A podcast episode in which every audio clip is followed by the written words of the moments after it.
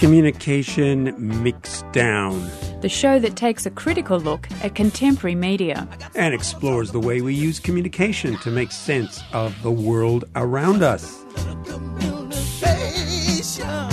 From social media to citizen journalism to the logo on the front of your favorite t shirt. It's all part of the Communication Mixdown. Each week, Thursday, 6 to 6.30. Communication Mixdown. Cranking up. Right here on 3CR. That's us, Communication Mixdown, and I'm John Langer. Our co-presenter Jen Martin is overseas at a conference for a couple of weeks, so I'll be doing the show solo. Did you know this week is Privacy Awareness Week? Well, neither did I.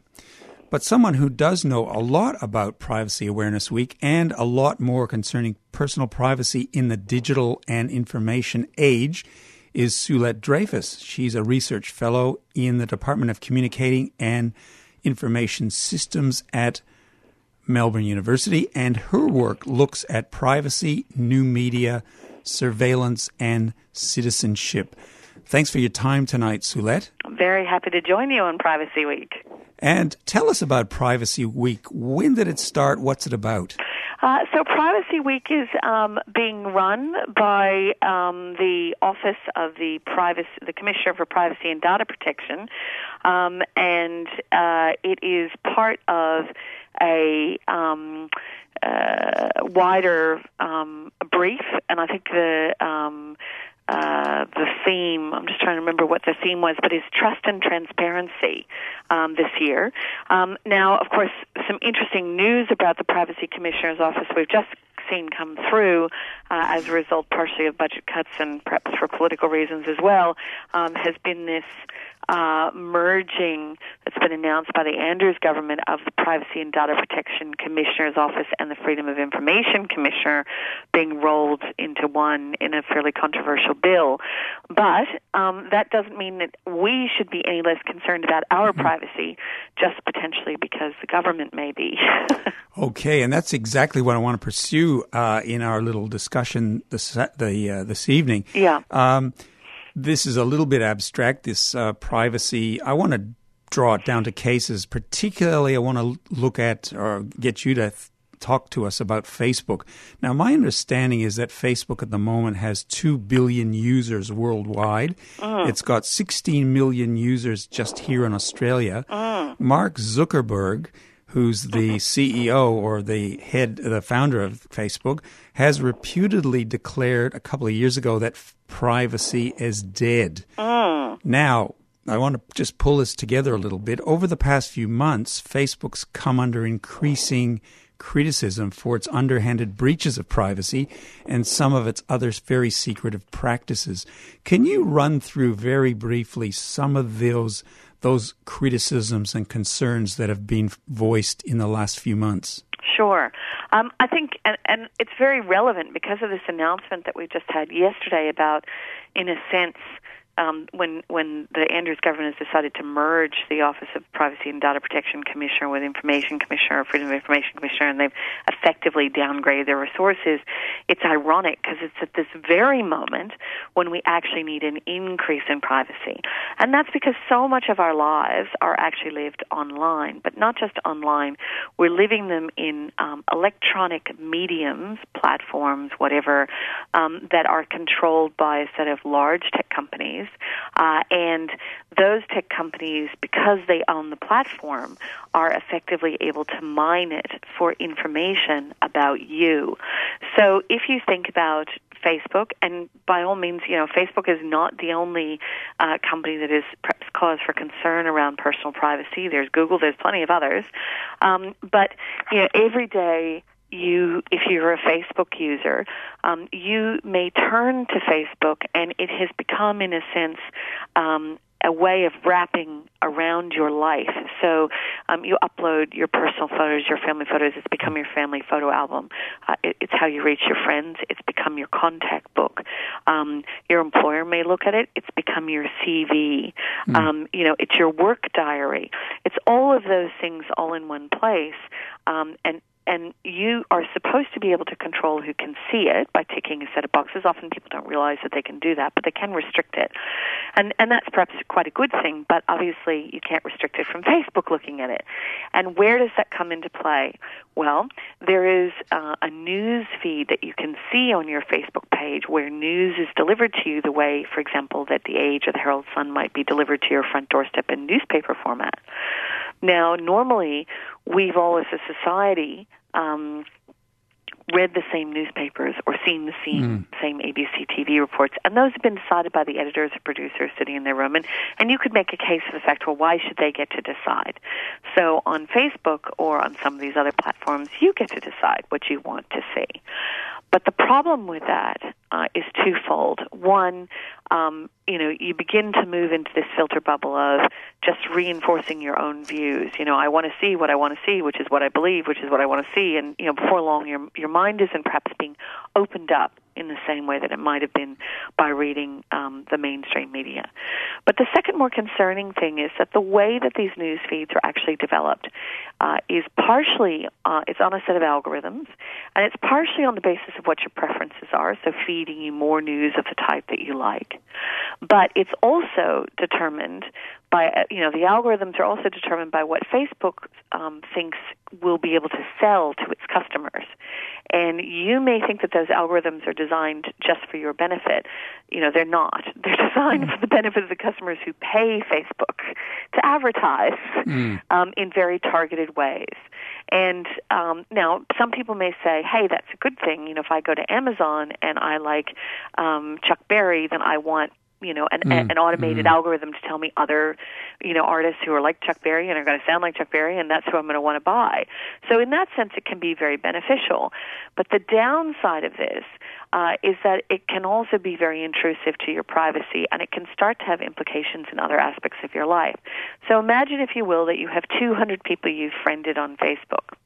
But little little known to you, two of them actually have criminal records.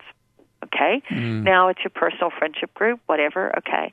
But now imagine that an employer group or a Seek.com or whomever actually scrapes your Facebook data. It isn't even necessarily Facebook selling it to them. They just scrape your Facebook data. And all of a sudden, they've got an automated system of trolling your Facebook and saying, well, who are you connected to? Oh, oh well, we run a check on these people. Mm. Oh, two of them have turned up criminal records. Now, all of a sudden, is their algorithm programmed to say, mm, if any of your friends have a criminal record, then that's going to be a black mark against you if you want to apply for this job or this mm. loan or whatever it is. Mm-hmm. Um, Look, and you, uh, you may never know. You may never know that that's why you were blacklisted or rejected. The um, the thing thing that I've been reading about is that uh, the the um, there's a Facebook actually did a study a couple of years ago, a, a secret study mm-hmm. on users to manipulate the feeds yes. so that they could, in a sense, see whether the feeds that you're talking about would affect people's reading it and yeah. and their emotional states. Mm. And and that's that's kind of concerning. So it was um, a quote study that was done. Um, I think perhaps there was a, a little bit of a, um, fig leaf approach to doing the experiment on the Facebook population that Facebook wanted to do um, by by linking it with an academic um, group of people and calling it a study. Um, mm. I don't know of that many people on um, academic ethics committees who would have necessarily uh, mm. agreed that doing this sort of study without consent from the participants, and I don't mean the kind of 25 pages of you know nine nine point font mm. legalese mm. documents you mm. get whenever you sign up for you know a Google account or Facebook account or whatever Amazon account that I'm not talking about and you don't mind if we use your data consent. I'm talking about the explicit consent that people always sign when they do, you know, academic research-based, you know, I- interview questions or whatever. Um, so it's it's an interesting question that, but it was quite concerning. You know, the idea that a corporation sitting in, you know, the United States could effectively influence um, you know, hundreds, thousands, and, and indeed potentially mm. more than a billion people's moods for the day simply by what they're feeding them in their news feed. And the methods through which the algorithm actually chooses what goes in that news feed are not transparent.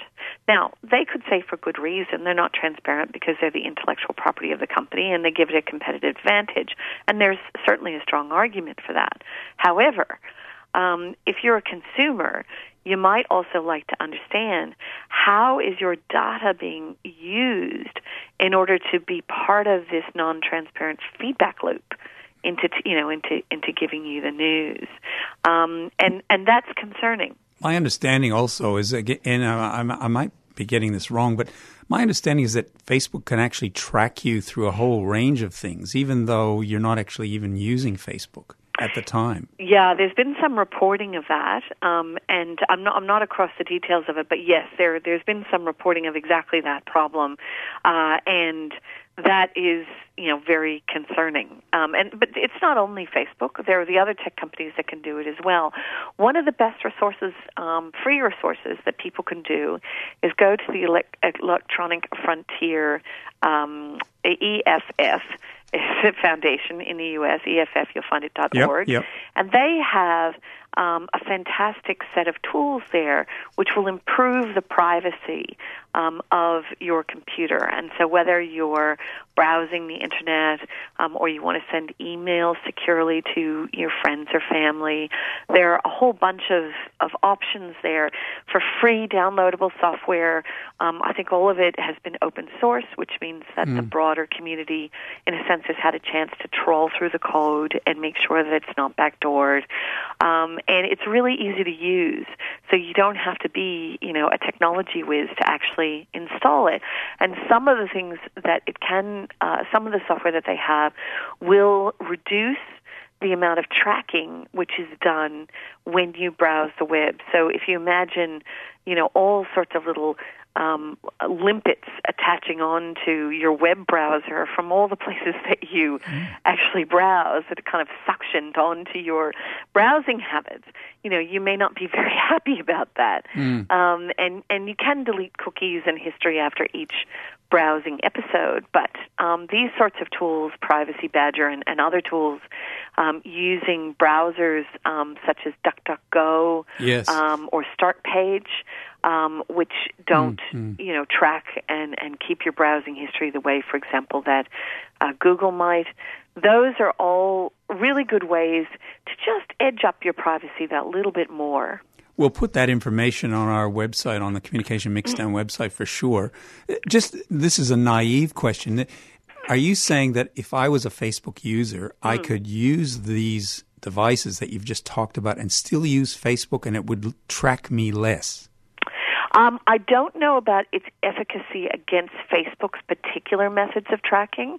Um, so you need to read mm. up a hmm. bit about it. And the EFF site does actually I think, talk a little bit about the, the issues with Facebook. But I mean, part of the problem that people have to think about is they're so excited, in a sense, to build, and some people spend a lot of time and energy building their Facebook pages, Absolutely. to build this sort of creative thing online. Mm. But they forget they're not just building, for example, a blog site or a website where they own the thing that underpins mm. all these hours of creativity. That platform is actually owned by a company, you know, elsewhere and is controlled by it. And and so you're putting in information about yourself in that setting and why you may want to share it with friends. It's not the same as doing a mail list mail out to 20 of your closest friends with pictures of your kids or whatever. Mm. It's quite different. Um, and so people need to think a little bit also about if they put personal information, especially young people, if you put really personal information about that, you know, drunken wild night you had and mm. you're 17, 18 years old, whatever, and then you go for a job when you're 23, you know, you may want to think again sure. because that sort of information, you know, often doesn't doesn't die on the internet. The other thing I, I was just going to mention mm-hmm. is um, tomorrow uh, on Friday between 1 and 2:30 p.m. One of the activities of the Commissioner for Privacy and Data Protection's office um, is a session that's being co-hosted by the University of Melbourne uh, at the uh, Sidney Myer Asia Centre, um, and you can get to it through the Commissioner's website. But it's about privacy in young people, so it's you know, the perspective of some young people uh, is that privacy is not dead; it's just different. So people Yes. say, "Oh God, you know, you're 16, Yeah. you're 17, you put all this information up," and so a lot of young people have a view that says, "Well, we we want privacy, we just want it differently." Mm. So there's a, a very interesting youth advisory group um, to the commissioner's office, which is having this event, and they're looking for youth voices to participate in it. Oh, that sounds absolutely. That sounds great, actually, and Oh. and I recommend that people go get along to that. And actually, Suelette, it'd be very good to to make some contact with some of those young Mm. people. Um, maybe for another episode of uh, Communication Mixdown, we can get get a couple of them to come in and talk a little bit about different different ways that privacy gets defined by younger people. because I think it's very interesting how, you know, they're not afraid to put a whole lot of things that someone who's 40 or 50 might not want to put online, but there are other things that they do consider to be quite private. Sure. Um, the other thing that's interesting is, of course, this week for Privacy Week, um, the Commissioner's Office has released um, the guidelines to surveillance and privacy in the Victorian public sector, and um, it is, you know, more for the policy wonk geek type people who are interested. Um, but it is interesting, and it's a very easy to read document. But it sort of talks a little bit about we define what is surveillance. You know, is it physical? Is it data surveillance? Is it biometric surveillance? Your fingerprints, your DNA, um, and how should things like CCTV or drones, spy drones, ca- mm, drones with mm. cameras, be used, and what what restrictions should there be on cameras that you wear on your body, for example? Sure. um, and you know whether or not data that's collected for one purpose should be allowed to be used for a different purpose later on, or function creep. So there's some interesting things that are raised in it, and they're things that, in a sense, we all should mm, think about because when you know government has quite extensive powers to collect information about us, it's not just Facebook, uh, and so thinking about what sort of guidelines you know, people should have, in a sense, imposed on them in that process with those powers is, is a useful thing when thinking about our own privacy. Suelette, we're going to have to leave it there. And uh, I want to thank you so much for being on Communication Mixdown. And we will get back to you and talk a little bit more about this. It's obviously a very complex area. So thanks so much for being on the show. Thank you. Talking there with Suelette Dreyfus. She's a research fellow in the Department of Communica- Com- Computing and Information Systems. And that's at Melbourne University. And she's a specialist in privacy issues related to digital media. Come along to the May 20th conference, 1916 to 17 anti conscription campaigns, impacts and legacies. The day long conference will feature speakers including Barry Jones alongside a host of local historians and will explore issues such as World War I activist groups, the Vietnam War and conscription, and war making powers today. Saturday, May the 20th from 9am to 4.30pm at Siteworks, Saxon Street, Brunswick. Tickets are $20 or $30 for keen supporters. Head to brunswickanticonscription.wordpress.com for more information and to book tickets. That's brunswickanticonscription.wordpress.com. The Brunswick Coburg Anti Conscription Commemoration Campaign is a 3CR supporter.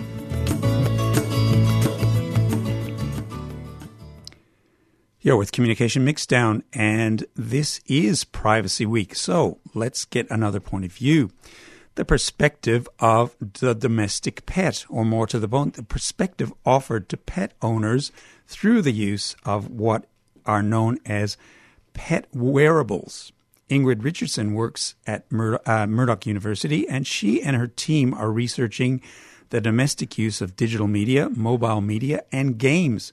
But as she had explained, and this is her saying these things, when we first began our research, we presumed we would focus on human practices and perceptions, but animals kept getting in the way. Good evening, Ingrid. Hello. How are you going? Good. Now, briefly, in a in a in the first instance, what were you setting out to do in your research? Well, it was a, it's a three-year uh, research project. It's ongoing. We're in the final year at the moment, um, and we're looking at uh, the domestic practices around digital media and, and games and mobile media, and also creative media. So, I guess look, a lot of the research that we've looked at focuses on, in particular, in the context of mobile media, focuses on how people use um, their mobiles when they're out and about. But we were interested in how mobiles change domestic practices, so how people use them in the home. Now, I want to quote an old W.C. Fields saying from the 1930s. Maybe you heard this. He said, and I, am trying, I'll, I'll do a W.C. Fields impersonation never work with children and animals. yeah, and uh, tell us, how did the animals get in the way?